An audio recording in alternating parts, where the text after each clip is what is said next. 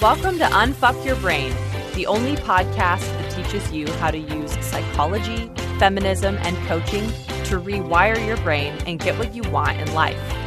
And now here's your host, Harvard Law School grad, feminist rock star, and master coach, Kara Loewentheil.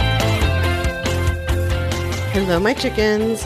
I am excited for you all to hear these two episodes that I recorded with my partner, where we talk about our relationship, thought work, what it's like to date a coach, his thoughts about coaching, how thought work shows up in our relationship. We recorded these quite a while ago. And so I'm just excited that they're finally being released. And I think he's excited too, although he may have forgotten that he did this and is going to be surprised. anyway, what I want to tell you is that I have a free resource for you if relationship anxiety is something that you struggle with, because we certainly talk in this episode about how thought work shows up, or this is like a tense problem. it shows up in our relationship, but also it showed up in how we came to this relationship.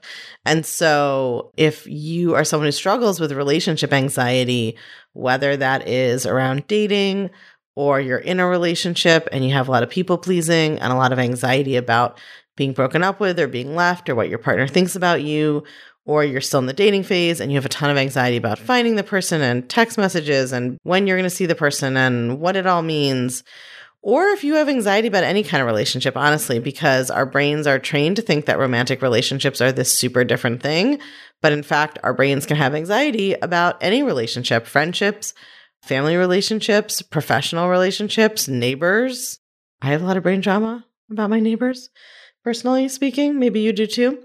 So, if you have relationship anxiety about any relationship in your life, then you are going to want to watch my free training on how to solve relationship anxiety. It's called the Relationship Anxiety Solution.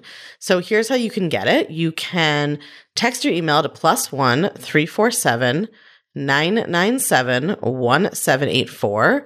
It's plus one 347 997 1784. And when you get a prompt asking you for the code word, it's just relationship.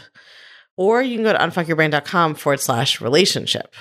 Now, listen to me. If you're in the clutch, you don't need this. You have a full, in depth course on romantic and sexual relationships and anxiety that goes along with those. And then you also have a whole in depth course on friendship and social relationships and social anxiety. Okay. So this is the big picture, you know, bite sized training that I can do in an hour on a recorded training for those of you who are not in the clutch. If you're in the clutch, you got what you need. Go do one of those modules.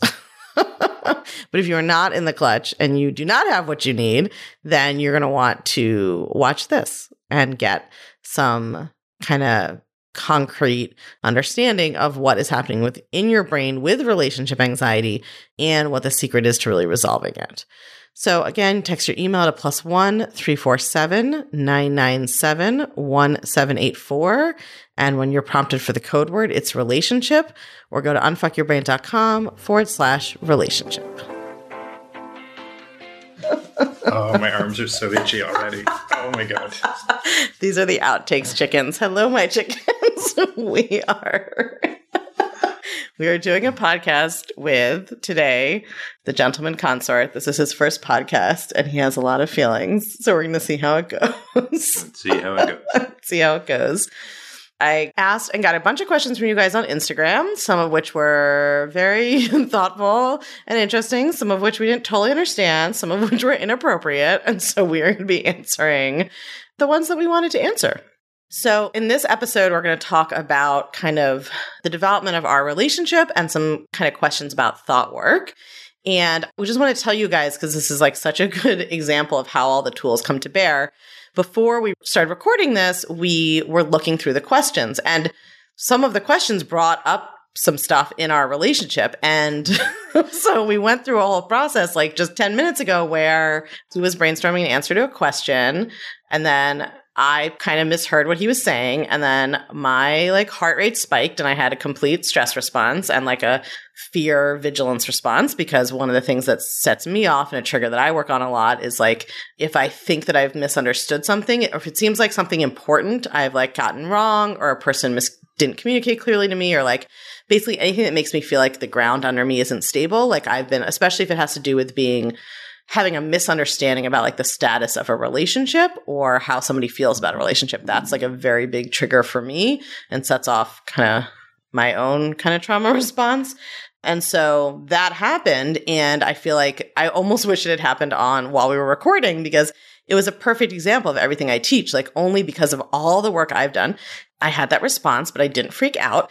And I asked for clarification. And then he was able to like stay present and connected and explain what he was saying. And then I was able to hear it. And then we were able to realize that like actually we pretty much were on the same page and nothing was really that different. Yeah, well, yeah, you're presenting it more smoothly.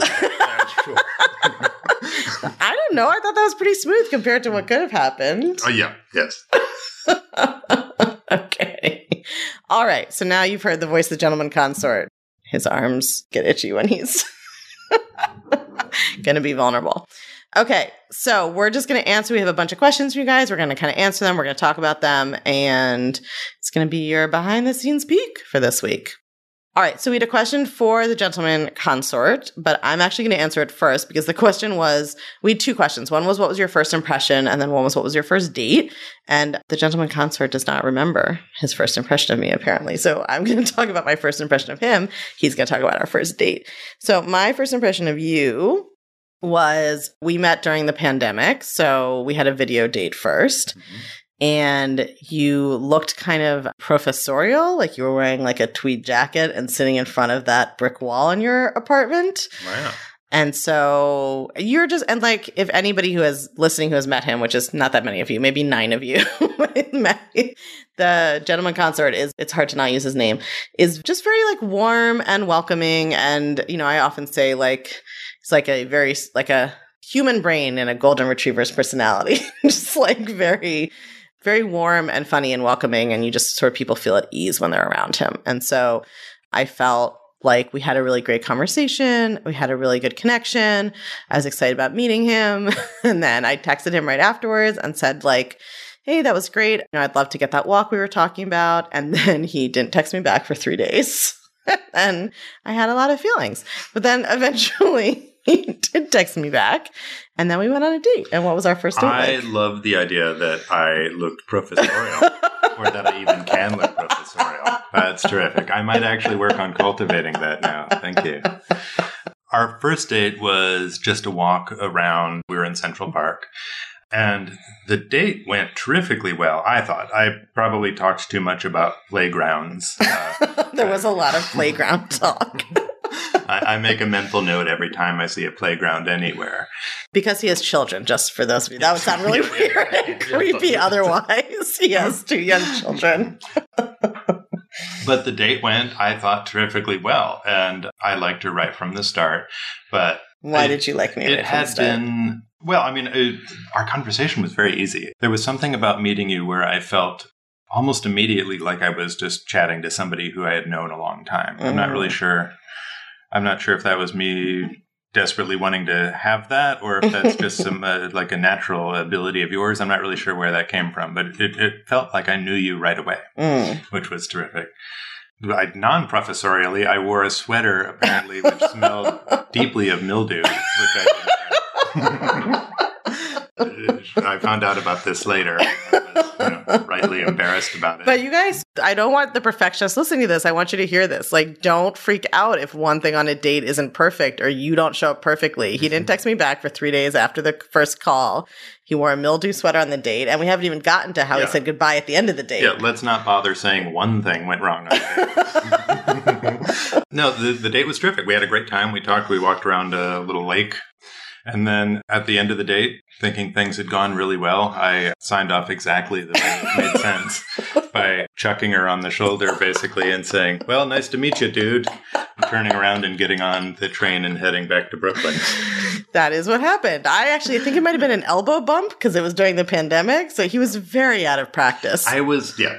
This was one of my first dates after separating from a past relationship, and I was not practiced data at that point. so he gave me like an elbow bump. But then what I remember is I had this really like I didn't have thoughts on the date of like this is my partner and this I didn't feel like oh my god the heavens I liked the date. He was cute. It felt like a good date. I'd gone on a million first dates. Like it was like you know optimistic but I didn't have some kind of thunderbolt experience on the date. But then when we had this weird goodbye because we left out the part about how after an hour at 7 p.m you're like well gotta go home and get ready for the kids tomorrow afternoon, which felt like I had assumed was like a brush off.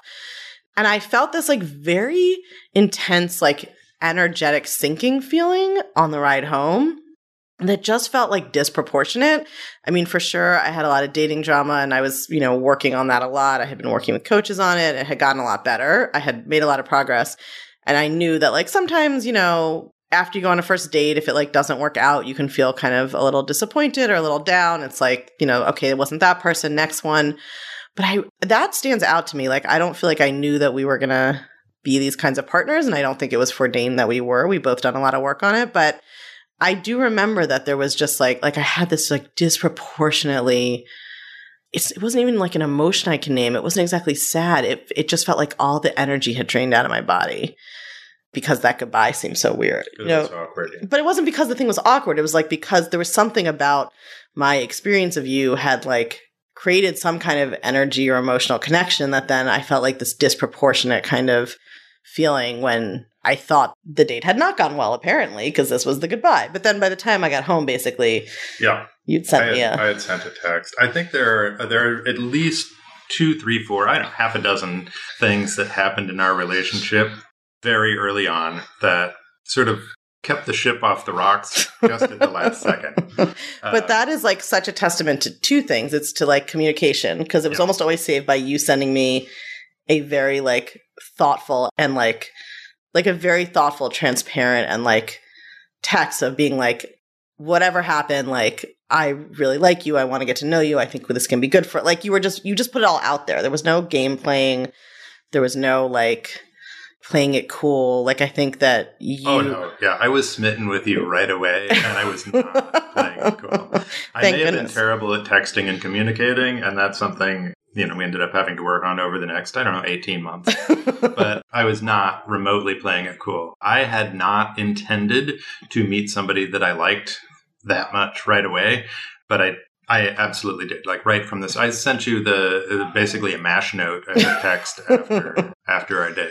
Yeah. And I think, but I, so both like it was saved by your communication, but also I had done so much work, like part of my pattern previously, because, and so like a lot of you are going to recognize yourself in this is that when you believe that like there's something wrong with you, you can't get your relationships right, you don't feel good about yourself in relationships, you know, when you have like a lot of thought ch- work challenges around relationships, what happens is that you can go one of two ways. You either can become someone who will sort of take any and accept any kind of treatment in any kind of relationship because you're just so desperate for love and acceptance.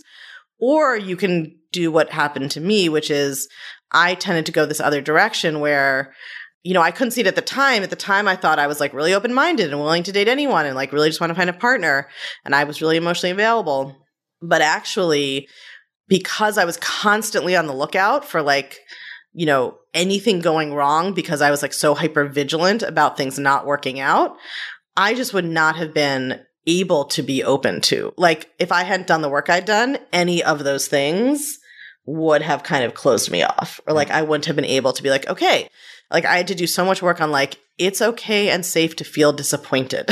like it was really mind blowing to me when I finally figured out through coaching that feeling disappointed doesn't actually mean that something terrible has happened and gone wrong and that you therefore can't rely on someone or that they can't meet you emotionally. Because like my previous experience and my kind of patterning was that people couldn't show up consistently emotionally in a reasonable way. And so any human is going to sometimes not be able to. It's like a proportion issue. But I think for me, I had to have done all of that work to be able to like tolerate some of those ups and downs and disappointments of early dating, which also I was creating my own disappointment with my thoughts and often completely overinterpreting things. So it's not even like you were disappointing me. It's just I had not previously had the stability to like weather bumps, much less that you were like you know, separated and had two kids and I wasn't looking for children. I mean, there were like a whole host of things that I wouldn't have been open to before. Our various hurdles, yeah. Yeah, although I think in a classic way, there was a little bit of like, oh, this isn't going to be a serious thing, so I don't have to be so Mhm. uptight about it. And then there we were. It's also, I mean, this is not exactly answering the question, but you know, we've discussed there are a number of things about how I conduct myself, and I think I'm lucky that I met you when I did. Mm. I think that uh, you know, in, in earlier years, you would not have put up with some of the Yeah, some of your feral raccoon you know, tendencies. raccooning habits, my what do you call it, golden retriever style of love. I still have trouble with it, but I've been working on receiving it more. One of the things we still work on is like that you come home very excited to see me, and then I have trouble like receiving that amount of excitement and affection right away. And so like I'm trying to work on growing my capacity to like meet that. And I'm trying to understand that when I come home excited to see her, and she's like, "Hi." It, it doesn't mean I'm in trouble. It doesn't mean she doesn't love me. No. I mean, to be fair, sometimes I'm in the middle of doing something. So part of what you might be learning is like sometimes people are in the middle of doing things. And just because you show up with a lot of excitement in that moment doesn't mean that they can automatically be like, let me turn off the part of my brain that is three quarters of the way through a budget calculation Mhm. To create excitement right away. Yeah, I'll say that I understand. As you can hear, there are things in our relationship that we don't always totally work through. We just let some of them go. So, okay, so one of the things we got asked that I think falls on that is sort of where were you at mentally and emotionally when you met? And then, like, how have you grown, you know, individually or as a couple? So, do you want to start with Sure, I think for that's an easier one for me. I had just separated just a few months before we met, so this was sort of very early in the dating process. I was still, I mean, I don't know. Working through, you know, how I felt about my separation, working through about how I felt about sort of setting up my new life. And I think, like I had said earlier, I was not really thinking, hey, I'm looking to date somebody who I intend to marry, you know, over the next week. I was I was ready to meet a lot of people and not take things too seriously for a little while. and then I happened. And then you happened, yeah. I don't know, were you I'm trying to think emotionally and mentally where I was. where Well, you I think. I just talked a lot about that. Like I had been doing a lot of work on my relationship stuff and I'd had this like moment. It actually happened right after we met. Cause remember I went away from my, we met like the end of March, the end of April, I went upstate for my birthday and I had this like big breakthrough around that I was like constant, that I had been so fixated on looking for the specific kind of love and relationship in my life as though different types of love were sort of so different and it was going to be a completely different experience like that it was sort of so distinct from like friendship love or family love or mentor love or whatever. And then i had this breakthrough that like there was already so much love in my life that i was sort of ignoring because i was so fixated on finding this it's like if i had i had like 10 apples at home and i was like well if i just find this one slightly different variety of apple that's going to change my whole life. So I had that big breakthrough like three or four weeks into us dating, not really because of you, mostly because of like all the work I'd been doing. So I think that like was one of the reasons I was able to have more resilience, be more open, be more open to the fact that you were like a lot of what I had wanted in terms of characteristics, but like in life situation, not what I had been looking for. I had not been, you know, I had been looking for like somebody who had no kids and was like location flexible and like, you know, like single, no kids and could live anywhere in the world. And instead I found somebody who was an old guy who was a government attorney with two children. right? Just like the most fixed constrained schedule in the world. Like has to go to an office nine to five every day, has a bi-weekly, you know, I always forget bi-weekly. Like every week has two children under the age of 10 for several days of the week. So you can't go anywhere for more than three days at a time. Like, so I think I, all that work was really required for me to be open to this different connection. So how do you feel like we've grown as a couple? Well, this one, we actually talked about this one just before we began, and I thought it was going to be awkward because I feel like I have changed so much during our relationship that it almost doesn't apply to you, that it's just, this has all been about my growth. But I'm sure that's not true. I'm sure this is one of those situations where I'm just reading. Yeah, You know, I'll talk about mine first afterwards, but you go first. I mean, I am from the Midwest, and, you know, we're not going to get into exactly how my family and I lived our emotional lives, but there, to say my family and I had emotional lives is, you know, would be tricky. so hooking up with a like Jedi level life coach who is, you know, wants to not have any emotions or feelings that aren't immediately expressed and dissected. took a long time and we actually had some you know near relationship ending issues when we would get into emotional conversations and i would actually just reach this literally just reach like a mental breakdown and go into an almost catatonic state because I just couldn't figure out how to deal with and respond to mm-hmm. the amount of openness that seemed to be demanded in this relationship. I loved the relationship. I just I couldn't function, and I would yeah. literally shut down. Like yeah. this isn't a metaphor. no, he would have a freeze nervous system reaction, yeah. like just like a like an autonomic shutdown in his body, and he would not be able to really articulate things. His brain would kind of slow down. Like you could see the whole nervous system shutdown happening one of the numerous situations along the way that could have imperiled our relationship. That's true. I, I, think your thought about it afterwards was, "Uh oh, what have I gotten into?" Just after what, the first one, then I kind what's of what's wrong with this broken lunatic? that, is not, that is not what I thought, but definitely I did freak out about the first one. That's another example of a place of having like done enough work to be like, okay, wait, let me like try to figure out what's going on and not just be like, well, he does this, so it'll be this way forever because as it's turned out, it's not been that way forever. Like yeah. we've both done a bunch of work on well, it. and it was hard because you wanted to know what had happened, and I just didn't have answers for you. Right. I didn't know. I had just never really been confronted with, you know, situations where sort of this level of openness and honesty was going to be expected in a relationship. And I would have not assumed that I had like an inability to deal with emotional things, that I wouldn't have thought that I was somebody who would suddenly just feel like this uh, paralysis over the idea of talking about emotions. But yeah, surprise, there it was. But yes, no, that's a. Uh, and so, where do you feel like you are now with that? Like, I think there's been a lot of growth in that. Yeah. Well, I mean, this is why I feel like how you've grown as a couple is almost more of a question for me is I feel like I've made such massive changes in that. You've, we've joked about how there's sort of the idea that you have to assume you can't change somebody mm. you're hmm. dating. Somehow or another, you've managed to change me an awful lot. And, uh, but I think you were ready for change. Like yeah. one of the questions we got, some of the questions were like, "How can I make my partner X Y Z?" You can't do that. Like you came to me, I think, and you know, in a place of like, okay, I want to try living my life in a different way. Yeah. Well, I mean, the one thing that was consistent in all of the relationships I had had over the last 50 years is they had all ended and most of them badly. so, you know, I was, I, I, was obviously ready to, you know, if there was another way, I was interested in trying to find it and trying to live it.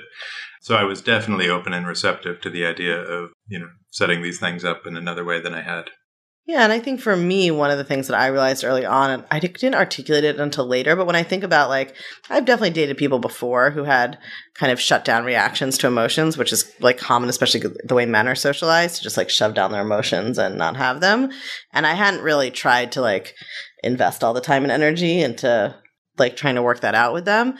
But you were so in touch with your positive emotion that I just felt like okay, this person has a very kind of it was like your emotions were actually pretty close to the surface. It's just that like you hadn't learned ever how hadn't been taught ever how to like connect to and deal with the negative ones.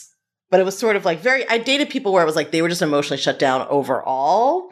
That's very different from like with you I was like, well his first of all, I can tell when he's having a negative emotion. It's actually quite on the surface. It's just that he's kind of got a shutdown from it himself. And also your positive emotions were very on the surface. So it was like, it's all there. It's just, I don't know, it felt almost like it was like finding a diamond in the rough a little bit. It was sort of like, if this person wants to, I think they could develop actually a pretty deep level of and facility for like the kind of life that I want to have, which is very self interrogated and like, you know, we all have blind spots. So I don't mean like we're all so self aware, but just thoughtful, just like intentional and thoughtful and reflective.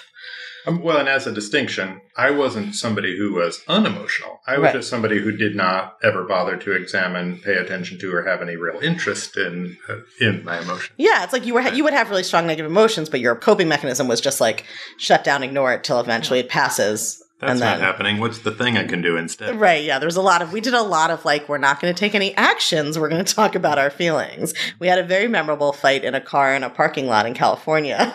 During oh, which God. it was not just in the parking lot. That went on for a while. A lot of things that have happened in our relationships that are meaningful have happened in cars while on trips. I will say for those of you who have This is a real thing. Like people, especially the way that men are socialized, I think sometimes when you try to have a conversation face to face, it can activate like more of a threat response. It's like a predator prey kind of thing. If you have a conversation where you are both looking forward or looking in a different direction, so like you're walking, you're driving, whatever, it actually really can help your brain relax.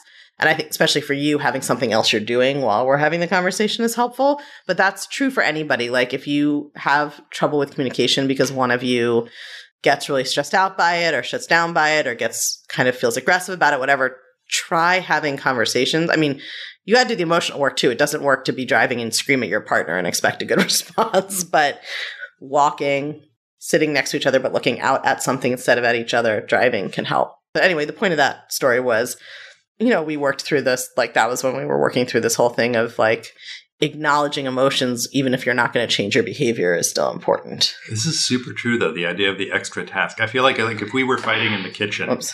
my impulse would be to start washing the dishes so that I had something else I was doing while we had the conversation. Yeah, I think even subconsciously, I know that that that that helps yeah, you. That yeah, helps, yeah. yeah, and I think that depends on you know people's brains work different ways, and some people are more distractible than others, and it's helpful to have a thing that they're kind of focused on. Well, and we both know I'm not distracted. Never, never. Anyway, yeah. I like I don't feel better with an activity and I've had to learn actually, but this has been part of my learning with you like we've adapted to each other is like, oh, when he needs to do a thing while we're talking, in the beginning I would take that as meaning like you weren't going to have the conversation, you were trying to ignore me or whatever.